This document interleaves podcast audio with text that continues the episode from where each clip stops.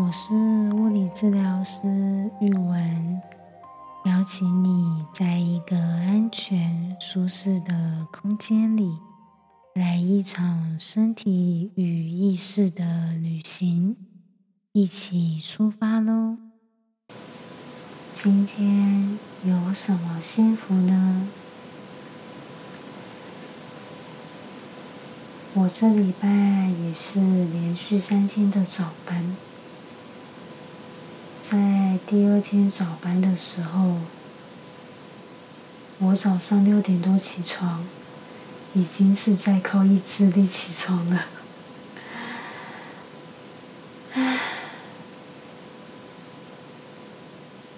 上早班起床真的还蛮难的。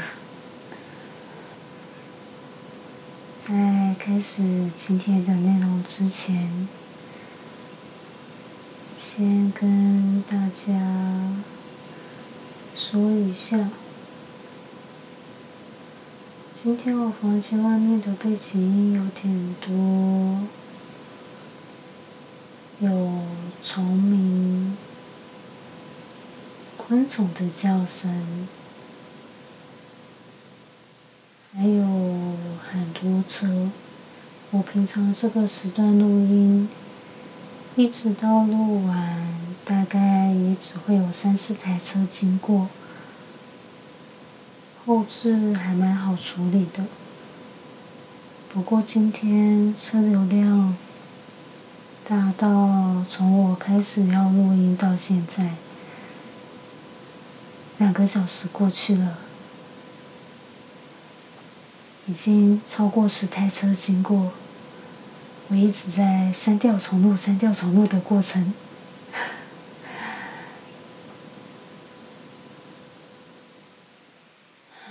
就这样两个小时，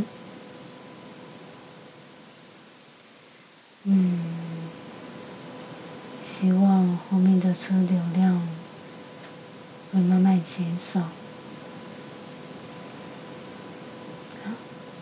今天的内容是久违的睡前故事。今天的故事是希腊神话。邀请你先调整好房间的灯光，调整好自己舒服的姿势，身体左边动一动，右边动一动，找找看，找一个。现在最自在、最舒服，可以准备安睡的姿势，盖好被子，那就一起出发喽。一风是希腊神话中象征风暴的巨人。它的名字有暴风或冒烟的意思。他是大地之母盖亚的儿子，传说出生在山洞里。他的指示非常多，他有着人的身体，有一百颗头。最有名的是每一颗头，它可以发出的声音都不一样。每颗头的眼睛，三不五时会喷出熊熊火焰。它有时候会说话，有时候会发出怒吼声，有时候会发出狮子的叫声。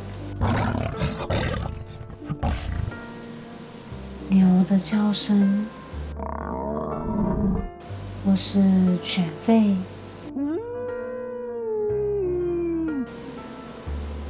声音响彻云霄，非常的大声。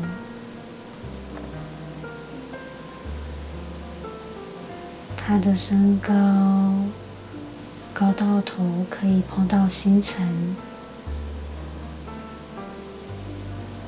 一只手延伸的时候，可以伸到非常的东边，另一只手可以伸到非常的西边，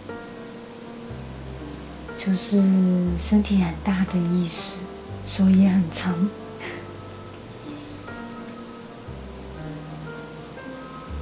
而且它的身上有很多的翅膀，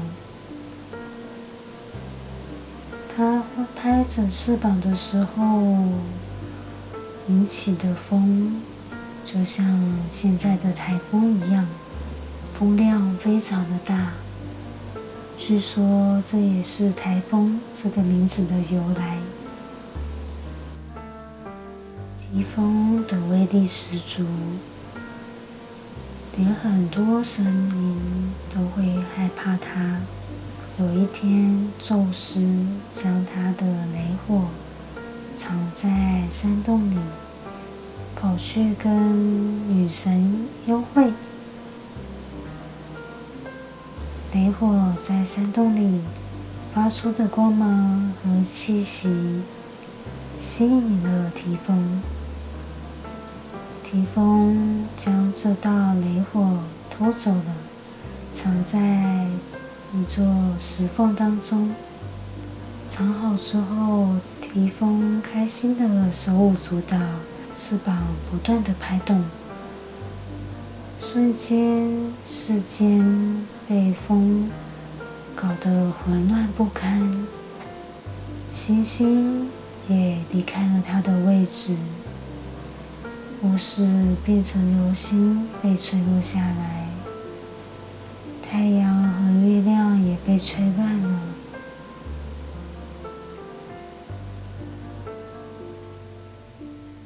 太阳之神和月亮之神被弄得晕头转向，连风神北风、西风、南风。和东风也避不开提风的影响。这道风，这道风也翻动了海水，刮起了巨浪，连海神波塞顿的坐车也被吹出了水面。哇！这一瞬间。乱七八糟的。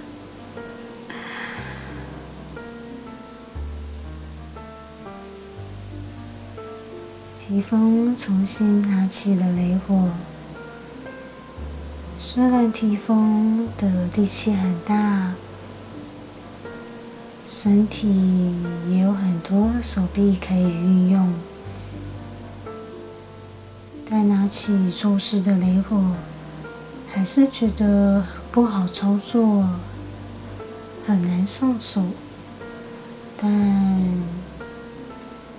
仅仅刚才的过程，很多神明都被吓坏了。诸神瞬间变成了各种动物，纷纷逃离现场。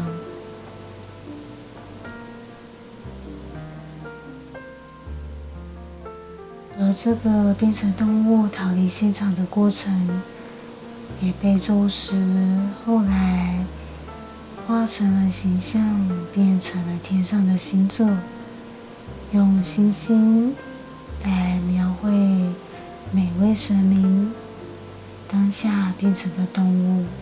在许多神明离开之后，宙斯化为白牛。和提丰作战，但这个时候被提丰夺走雷火的他，并不是对手，并没有办法很顺利的打倒提丰。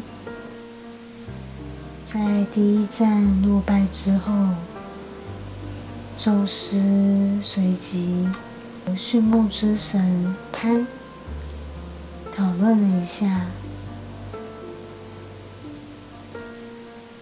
决定让潘招来一些动物，而自己搭起了小屋，把另一位神明打扮成放牧人，让放牧人从提丰那边再一次的夺回雷火。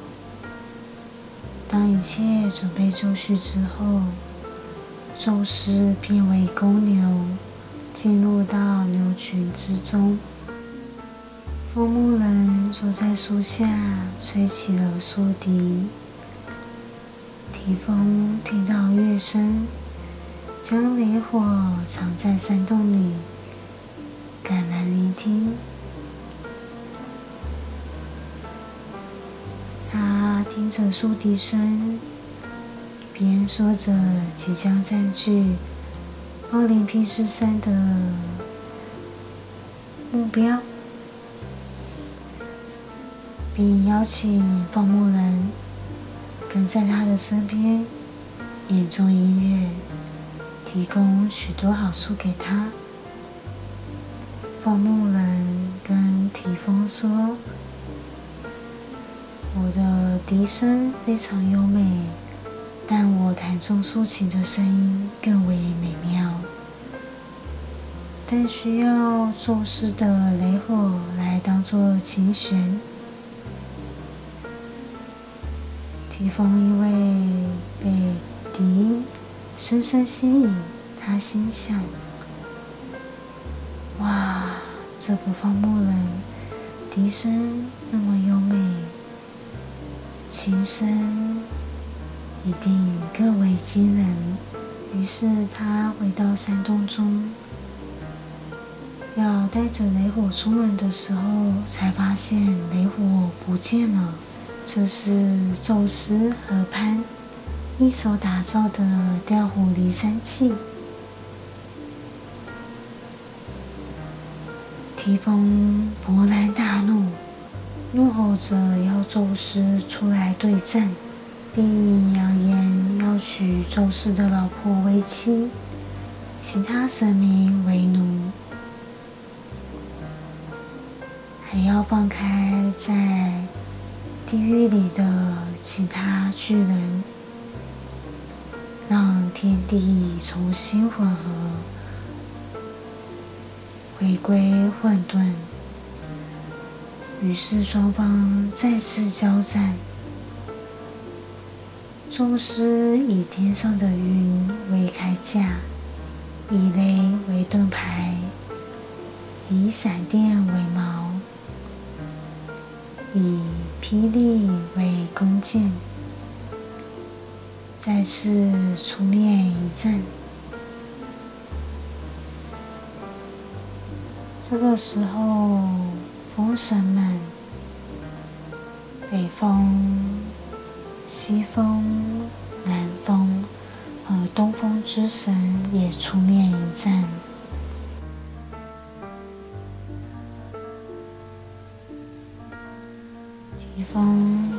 失落的利用岩石挡在身前，利用神力举起了一条冰河。把整条河流往宙斯丢过去，希望能把宙斯手上的雷电熄灭掉。接着，提丰举起了一大座的山，一座一座的山像丢篮球一般往宙斯丢去。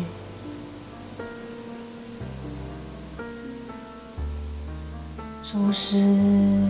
迅速的闪开，或是以手上的闪电劈开，或者是接住再丢回去。在宙斯和诸神们连续攻击的情况下，最后提丰体力不支倒下了。看到这一幕的宙斯，赶紧将他封印在西西里岛的。艾特纳火山下，有点像是孙悟空被压在五指山下一般，被封印住了。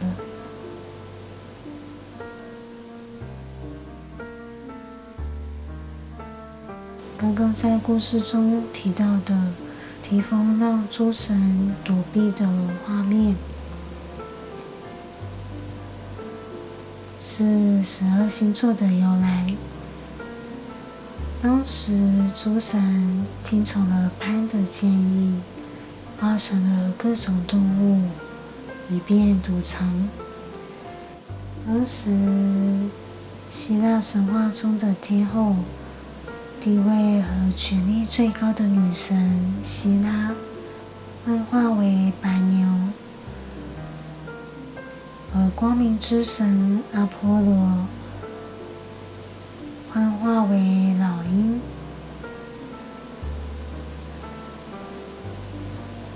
宙斯是幻化为朱鹿。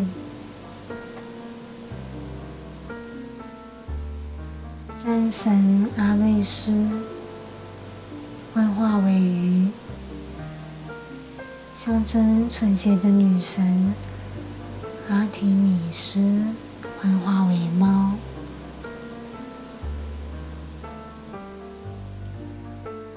酒神戴欧尼修斯幻化为山羊，拥有高超技能的赫克利斯。换为小鹿，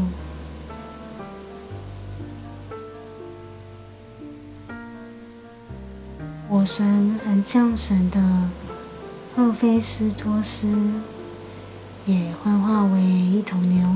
宙斯的另一位妻子乐托幻化为老鼠，还有很多不同的动物。而木神潘。原本也要幻化为鱼，随着河流移动着。殊不知，他进去的那条河流太浅了，所以他只有下半身变成鱼。据说，上半身是羊，下半身是鱼的形象，后来被宙斯。被制成摩羯座，听起来还蛮好笑的，有点两光。而提丰会把宙斯当目标的其中一个原因，是因为宙斯把他的兄弟姐妹都打入了地狱，于是提丰决定要取代宙斯的地位。将他的兄弟姐妹们从地狱放出来。今天的故事说完了，不知道你睡着了没？如果睡着了，祝你有个好梦。如果还没有的话，可以回想看看，在刚才的故事之中，有哪一个画面？或是哪一个段落让你印象最深？欢迎点击下方链接留言跟我分享哦！谢谢你让我在这趟旅程中陪伴着你。如果享受或惊讶于路途上的风景请记得按下订阅和分享给亲朋好友也欢迎按下方链接赞助创作经费哦。期待下次的旅程也有你的参与。晚安拜拜。